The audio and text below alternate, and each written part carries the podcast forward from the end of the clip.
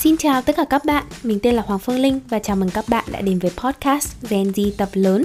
Đây là podcast của một Gen Z chính hiệu, chia sẻ về hành trình tìm kiếm, định vị và phát triển bản thân thông qua các trải nghiệm cá nhân của mình. Một nơi để Gen Z kể, Gen Z nghe về những câu chuyện đời thường và những vấn đề ở độ tuổi tập lớn. Và không để các bạn chờ đợi lâu nữa, chúng mình cùng bắt đầu vào câu chuyện của ngày hôm nay nhé. Xin chào tất cả các bạn, mình là Hoàng Phương Linh và chào mừng các bạn đã quay trở lại với kênh podcast Gen Z tập lớn. Chủ đề tuần này không bắt nguồn từ một vấn đề của bản thân mình, mà nguồn cảm hứng để mình ra tập podcast tuần này thực chất là đến từ những người bạn xung quanh của mình. Vào cuối tuần trước thì mình nhận được một gọi tâm sự đến từ một đứa bạn thân của mình, phàn nàn rằng là tự nhiên nó cảm thấy rất là thiếu tự tin, trong khi trước đó thì nó luôn là một đứa đầu đội trời chân đạp đất, coi cả thế giới bằng cái nắp vung và lúc nào nó cũng hừng hực trong người cái sự tự tin về chính bản thân nó. Tự nhiên cả hai đứa ngồi nói chuyện với nhau mà không hiểu nguyên nhân tại sao mà phong độ về sự tự tin của nó lại bị xuống dốc một cách thê thảm đến như thế rồi một người bạn khác của mình cũng gặp kha khá khó khăn trong cuộc sống. Mỗi ngày mở mắt dậy thì toàn thấy sự chán nản và thất bại trong cuộc sống. Nghĩ đến cái gì thì cũng thấy bi quan và cảm tưởng như cả tương lai đang đổ sập xuống người họ. Dù không phải là bản thân mình đang trải qua cảm xúc đó, nhưng mình cũng phần nào hiểu được một phần những suy nghĩ tiêu cực đang diễn ra trong đầu họ. Vì mình cũng từng là một đứa chán ghét cuộc sống, cảm thấy tự ti về bản thân mình, hay nói ngắn gọn hơn là tất cả mọi thứ trong tâm trí mình đều theo hướng rất là tiêu cực nhưng đã có một sức mạnh bước vào cuộc đời mình một cách vô thức và thay đổi con người mình 180 độ, từ một người lúc nào cũng u sầu trở thành một người lạc quan và vui vẻ hơn. Sức mạnh đó không phải đến từ đâu xa mà nó chính là từ ngay bên trong bản thân mình, đó chính là tình yêu dành cho bản thân quay về với cuộc gọi của mình, với đứa bạn mình. Nó nói với mình là kể từ khi nó bước vào một mối quan hệ mới, nó cảm thấy nó mất đi sự tự tin vốn có của nó. Nó cảm thấy nó không đủ tốt về mọi mặt. Nghe đến đây thôi là mình biết ngay là nó đang bị thiếu đi sự tự tin vào bản thân nó, mà nguyên nhân là do nó đã bỏ quên việc chăm sóc bản thân từ rất lâu rồi. Chăm sóc bản thân với trường hợp này là sức khỏe về mặt thể chất. Nó đã làm việc quá sức, chỉ biết học và làm mà quên mất đi tầm quan trọng của việc ăn hay là ngủ đủ giấc với lý do là nghỉ dịch ở nhà nên nó cũng không thể nào mà đi tập thể dục dẫn tới việc thể trạng và thể hình cơ thể đều xuống dốc một cách đáng kể. Do vậy ngoại hình đã bị ảnh hưởng và đương nhiên đó là một nguyên nhân rất lớn dẫn đến việc thiếu đi sự tự tin. Còn người bạn kia của mình, người mà mỗi sáng thức dậy đều cảm thấy chán nản với cuộc sống và công việc thì lại chưa yêu bản thân ở một góc độ khác, đó chính là sức khỏe tinh thần.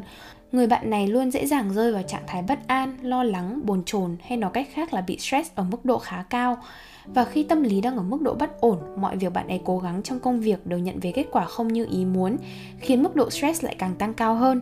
Quá trình này nó giống như một cái hiệu ứng domino lặp đi lặp lại vậy. Cứ stress rồi lại làm hỏng việc, rồi lại stress rồi lại làm hỏng một cái việc khác ở một mức độ cao hơn. Thay vì dành ra một chút thời gian để quan tâm tới sức khỏe tinh thần, thì người bạn này của mình lại luôn cố ép bản thân phải cố hơn nữa, cố nhiều hơn nữa trong công việc, khiến sức khỏe tinh thần của bạn ý càng ngày càng yếu đi mình không muốn đánh giá lối sống của bất kỳ ai cả vì bản thân mình cũng đã từng là những phiên bản này và ngay cả bây giờ mình vẫn đôi khi lặp lại những vấn đề đó. Mình đã từng là một đứa bán sức để đi học, đi làm. Về đến nhà thì chỉ có biết nằm sập xuống giường mà ngất lịm vào giấc ngủ. Mình bán sức đi làm đến nỗi mà chân tay dã rời ra thành từng thớ thịt, thở không còn ra hơi. Dù mệt lả cả người nhưng mình vẫn không thể nào mà chìm được vào giấc ngủ hoặc nếu có ngủ thì mình cũng sẽ gặp ác mộng về công việc. Mình đã bỏ qua tất cả những dấu hiệu đỏ về sức khỏe để tiếp tục bán mạng mình đi làm những điều mà mình muốn. Nhưng mà tất cả những cái dấu hiệu về mặt thể chất nó không kinh khủng bằng những cái suy nghĩ độc hại, nó hành hạ sức khỏe tinh thần của mình đâu.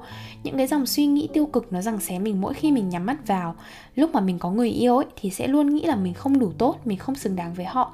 Chia tay rồi thì tự nhiên cảm tưởng như là những cái sự nghi ngờ của mình nó như được là xác nhận là chính xác vậy. Khi mà mình đi học thì lúc nào cũng nghĩ mình là một người kém cỏi. Sao mình dốt thế? Sao mình không bằng người ta? Lúc nào mình cũng thấy mình là người khổ nhất, lúc nào mình cũng thấy những thứ tệ nhất nó đều đến với mình. Sức khỏe tinh thần mà nó có vấn đề là kiểu gì sức khỏe về mặt thể chất nó cũng sẽ bị vạ lây. Đã áp lực thì chỉ muốn nhắm mắt vào để ngủ cho quên sự đời, mà mỗi khi nhắm mắt là tất cả những điều tệ hại đó nó lại xuất hiện. Những suy nghĩ kinh khủng đấy ban ngày đã dày vò mà ban đêm đâu có tha cho mình đâu. Mình mơ thấy tất cả những điều mình không muốn thấy, rồi đôi khi nhắm mắt vào xong chỉ ước sáng hôm sau không phải tỉnh dậy cho mình đỡ khổ. Không ngủ được, lại còn chán ăn. Sức khỏe thể chất suy giảm rồi mình lại bực bội vì lúc nào người mình cũng uể oải và mệt mỏi. Những cảm giác này mình nghĩ là ai cũng đã từng ít nhất một lần trải qua. Nó là một cái vòng luẩn quẩn không một lối thoát giữa sự tiêu cực của sức khỏe tinh thần và sự suy nhược của sức khỏe thể chất những lúc trải qua những cái cảm giác như này, mình đã luôn cố gắng đi tìm câu trả lời từ bên ngoài, luôn mong ngóng sự thay đổi từ ngoại cảnh và luôn tìm đến sự giúp đỡ của một ai đó. Những hành động đó không hề sai, nhưng mình nghĩ là bản thân mình chưa trị được đúng gốc rễ của vấn đề. Và cứ mỗi lần mà mình tìm kiếm để thay đổi những vấn đề ngoại tố là một lần mình tốt lên. Nhưng tốt lên được một thời gian thì mình lại rơi ngược về trạng thái cũ, chán nản, bất mãn và tiêu cực. Trong khi đó, cái chúng mình cần phải thay đổi và cải thiện lại đến từ bên trong, đó chính là chính chúng ta một khi mà chúng mình đã học được cách quan tâm đến bản thân trân trọng chính mình và biết cách yêu bản thân thì cho dù ngoài kia có phong ba bão táp thế nào thì lòng mình vẫn sẽ vững như kiềng ba chân thôi cái đợt gần đây nhất mình trải qua một đợt khủng hoảng về mặt tâm lý là vào tầm tháng 8 Hồi đó thì mình có ra tập podcast đối mặt với khủng hoảng bán sắc trong hành trình tập lớn. Trong năm nay thì mình cũng đã trải qua hai cuộc khủng hoảng khác như thế rồi. Lúc nào mình cũng bị rơi vào trạng thái bi quan, mất ngủ, ám ảnh, khóc không lý do và với mình thì mình còn bị dị ứng khắp cả người nữa. Và mỗi lần mình bị dị ứng như thế thì mình sẽ cảm thấy rất là khó chịu và mất tự tin. Những cái sự khó chịu về mặt thể chất nó lại quay lại và hành hạ sức khỏe tinh thần của mình. Từ đó mình mới dần nhận ra một cái mối liên kết chặt chẽ giữa hai loại sức khỏe này. Lần nào mình rơi vào trạng thái khủng khủng hoảng là mình cũng đi tâm sự với người khác coi như là một cách để giải tỏa cái tốt của việc đi tâm sự với người khác là mình có thể giải tỏa nỗi lòng. Nhưng ở mặt khác thì mình có thể bị những lời nói của người khác vô tình làm tổn thương trong lúc mà mình đang nhạy cảm nhất. Và việc cứ tìm kiếm sự giúp đỡ về mặt tinh thần từ bên ngoài là một điều không hề bền vững.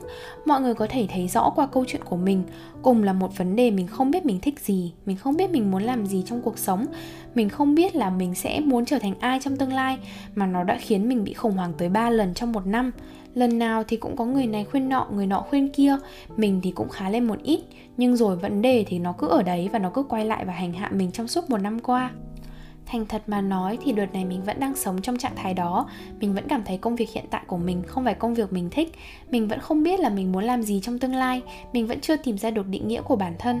Mình vẫn đang đối mặt với vấn đề mình gặp phải trong ba lần khủng hoảng trước. Nhưng tự nhiên mình thấy cuộc sống nó nhẹ nhõm hơn hẳn. Mình tự nhiên trở nên lạc quan một cách lạ thường. Dù mỗi sáng thức dậy, mình vẫn không thật sự muốn đi làm. Nhưng công việc nó không còn là nỗi ám ảnh hàng đêm của mình nữa. Mình cũng bảo với bạn mình là mình ngủ rất là ngon. Điều này từ trước đến giờ mình hiếm khi có được.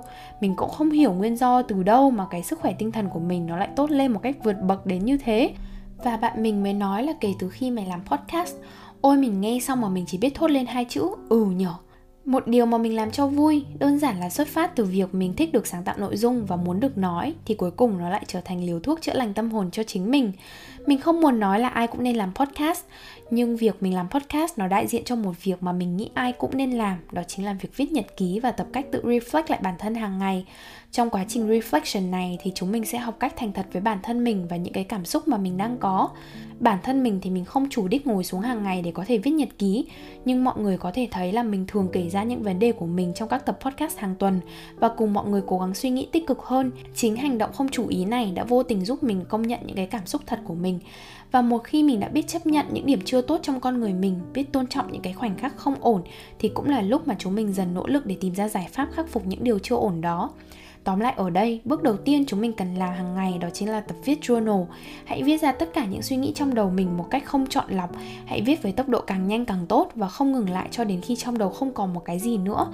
Chúng mình không cần phải viết hay, không cần phải có một bố cục rõ ràng, cũng chẳng cần phải chấm phẩy câu cũng được đây là một cách để rút hết tất cả những cái suy nghĩ trong đầu để đầu óc mình trở nên đỡ nặng nề hơn trước khi mình đi ngủ. Sau khi các bạn đã viết được những tâm tư của mình ra giấy rồi, hãy nghĩ những cái tâm tư đó của mình là một người bạn đang cảm thấy rất là tệ và chúng mình sẽ viết ra tất cả những lời động viên cho người bạn đó. Quá trình này hoàn toàn giống như quá trình mà mình làm podcast cho các bạn nghe. Viết ra tâm thư để tìm ra những suy nghĩ tiêu cực và từ đó nhìn những điều tiêu cực từ góc nhìn tích cực là bước đầu tiên để cải thiện tinh thần của chúng mình với cá nhân mình thì việc chăm sóc và điều khiển sức khỏe tinh thần là một hành động rất là khó. Mình không thể nào đi bảo một người khác là đừng suy nghĩ phức tạp nữa và mình cũng không thể nào bắt bản thân phải hết stress ngay lập tức được trong khi đó có một thứ dễ dàng để kiểm soát hơn đó chính là sức khỏe thể chất. Mình hoàn toàn có thể bảo bản thân đi ngủ sớm, mình có thể dễ dàng ăn uống lành mạnh khi mình quyết tâm và mình hoàn toàn có thể bắt đầu tập thể dục ngay từ ngày mai. Giới trẻ chúng mình rất hay bị xem thường sức khỏe về mặt thể chất và chấp nhận bán sức khỏe để đổi lấy tiền bạc hay là điểm số cũng như danh vọng nhưng cuối cùng cái sự đánh đổi đó nó chẳng hề công bằng một chút nào cả chưa kể là sức khỏe thể chất nó có một tầm ảnh hưởng không hề nhỏ đến sức khỏe tinh thần. Mình thấy rõ nhất là khi mỗi sáng ngủ dậy mà mình tỉnh táo thì chắc chắn là tâm trạng cả ngày hôm đó mình sẽ vui vẻ. Trong khi chỉ cần một đêm mất ngủ, dậy mắt nhắm mắt mở, cảm thấy người rất là nặng nề thì tự nhiên cả ngày hôm đó của mình sẽ trở nên rất là tệ và mình cảm thấy rất là nhạy cảm và rất dễ bị cọc. Khi đã thấy được mối liên kết giữa sức khỏe thể chất và sức khỏe tinh thần thì tại sao chúng mình không lấy một thứ có thể dễ dàng thay đổi để cải thiện một thứ dường như chúng mình không thể chạm tới? Chỉ bằng việc trong 3 tuần trở lại đây mình để ý đến từng chi tiết nhỏ trong cuộc sống ảnh hưởng đến sức khỏe đã khiến tâm trạng của mình tốt hơn hẳn. Mình bắt đầu bằng việc thiết kế lại không gian làm việc để cải thiện tư thế ngồi và điều này đã giúp mình cảm thấy vô cùng thoải mái mỗi khi mình phải ngồi vào bàn và làm việc. Mình bắt đầu chăm chỉ ăn salad hơn, đặt ra mục tiêu là ít nhất mỗi ngày phải ăn được một bát rau. Mình chưa cần biết là hiệu quả của việc ăn salad lên dáng mình hay da mình nó tốt đến đâu. Nhưng cái cảm giác mà thay đổi từ một đứa lúc nào cũng chỉ biết ăn vặt sang một đứa ăn salad mỗi ngày đã đủ khiến mình cảm thấy rất là hạnh phúc rồi. Mình luôn cố gắng duy trì giấc ngủ 7 tiếng một ngày, thay vì 5 tiếng và thức dậy như một cái xác chết trôi xong đợt trước chỉ cần những cái điều siêu nhỏ thế thôi, nó không hề khó để làm. Nhưng mà chỉ cần một chút quyết tâm là đã khiến tinh thần của mình nó phơi phới mỗi ngày rồi. Tiến xa hơn một chút thì mình bắt đầu quay lại với thói quen đi gym của mình. Đợt trước thì mình luôn lấy lý do là mình phải đi làm, phải di chuyển rất là nhiều, nên là khi mà làm xong là đã đủ mệt lả cả người rồi, thì lấy đâu ra sức mà đi gym? Nhưng hóa ra đó chỉ là lời viện cớ để che đi sự lười biếng của bản thân mình thôi. Thực chất là cho dù mình đi làm về, mình có mệt bở hơi tai đi chăng nữa, nhưng tập luyện với mình nó lại là một cách để có thể nạp lại năng lượng và mình rất thích cái cảm giác sảng khoái mỗi khi hoàn thành một bài tập khó. Thế là cho dù mình không thích đi làm đi chăng nữa, thì lúc nào mình cũng tự động viên bản thân là mình đi làm về rồi mình sẽ được đi gym trước đây thì mình hay có tư tưởng là mọi người cứ bị lý tưởng hóa cái việc sống healthy. Kiểu nhiều khi mình cảm giác nó như kiểu một cái trend để sống ảo trên mạng xã hội thôi ấy. chứ còn cái việc mà được ăn KFC nó còn hạnh phúc hơn là phải ngồi gặm rau hàng ngày. Cho đến khi mà sức khỏe về mặt thể chất của mình nó đi xuống, sức khỏe về mặt tinh thần cũng không ổn định, thì mình mới nhận ra được tầm quan trọng của sức khỏe. Và cái cảm giác mình hoàn thành những mục tiêu nhỏ từng ngày để cải thiện sức khỏe nó cũng là một điều rất là tuyệt vời. Nó như cái cảm giác mà mình gặt hái được một điểm tốt ở trên trường ấy với mình thì học cách yêu bản thân là điều mà ai cũng có thể làm được, nhưng học cách yêu bản thân cũng là một trong những bài học khó nhất cuộc đời này vì lúc nào chúng mình cũng gồng mình lên để cố gắng sống theo một phiên bản hoàn thiện nhất mà xã hội kỳ vọng ở mình. Lúc nào cũng muốn chứng minh bản thân mình cho một ai đó, khiến chúng mình quên mất việc trân trọng chính bản thân mình. Thời đi học thì mình lúc nào cũng thức trắng đêm để học chỉ vì điểm số cao trên trường cho nở mày, nở mặt. Đến thời đi làm, học đòi làm người lớn thì cũng bỏ ăn, bỏ ngủ để chạy đua với công việc xem ai thành công hơn trong cuộc sống. Khi bước vào một mối quan hệ thì lúc nào cũng cố gắng thể hiện ra về bên ngoài là mình hoàn thiện để đối phương trân trọng mình hơn lúc nào cũng hy sinh con người mình, hạnh phúc của mình để đánh đổi lại lấy cái ánh hào quang ở phía bên ngoài. Nhưng một khi bạn bị điểm kém, bạn không được vị trí bạn mong muốn trong công việc hay bạn bị người khác bỏ rơi, thì tự nhiên chúng mình đều bắt đầu quay lại và trách móc chính bản thân mình. Và thế là cảm xúc của mình luôn bị chi phối bởi ngoại cảnh. Bên ngoài người ta khen thì mình vui, còn người ta chê thì mình lại buồn khi những yếu tố ngoại cảnh luôn nằm ngoài khả năng kiểm soát của bản thân, thì tại sao chúng mình không chọn ra một thứ khác dễ kiểm soát hơn để có thể duy trì cảm xúc và tâm trạng của mình? Đó chính là tình yêu dành cho chính mình, là việc mà mình học cách tự công nhận chính mình, tự khen thưởng mình, tự học cách chăm sóc bản thân mà không cần bất cứ yếu tố thúc đẩy nào khác. Mình cũng đang học cách để sống ích kỷ hơn một chút, sống vì bản thân nhiều hơn một chút. Nếu bản thân mình còn chưa tự lo được thì làm sao có thể lo được cho người khác, đúng không nào? Mình vẫn nhớ là hồi mình bé tí, mình có hỏi mẹ là mẹ yêu ai nhất trên đời xong mình đã tưởng là mẹ sẽ nói là mẹ yêu con nhất trên đời nhưng không, mẹ mình đã trả lời là mẹ yêu mẹ nhất trên đời vì bây giờ nếu mẹ không yêu mẹ thì làm sao mẹ có đủ tình yêu để có thể yêu những người xung quanh? Mẹ không chăm sóc mẹ thì làm sao mẹ có đủ sức khỏe để chăm lo cho những người ở bên cạnh? Đến bây giờ thì mình mới hiểu được giá trị của cái câu trả lời đó của mẹ mình tình yêu bản thân là một cái sức mạnh phi thường nhất để tất cả chúng mình có thể vượt qua mọi đổ vỡ và khó khăn trong cuộc sống. Vì đâu có gì trên cuộc đời này quan trọng hơn chính bản thân mình, đúng không nào? Thì đó là tất cả những điều mà mình muốn chia sẻ trong cái tập podcast ngày hôm nay. Mình mong rằng là thông qua cái tập podcast này thì mọi người sẽ có phần nào tỉnh ngộ để tập trung vào bản thân mình hơn, thay vì bị cuốn theo dòng chảy của cuộc sống và đối xử tệ bạc với chính bản thân mình.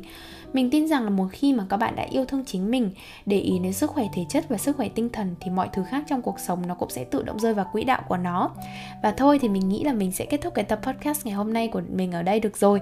Cảm ơn mọi người đã nghe hết cái tập podcast ngày hôm nay của mình. Xin chào và hẹn gặp lại các bạn trong những tập podcast tiếp theo trên kênh Gen Z tập lớn. Bye bye!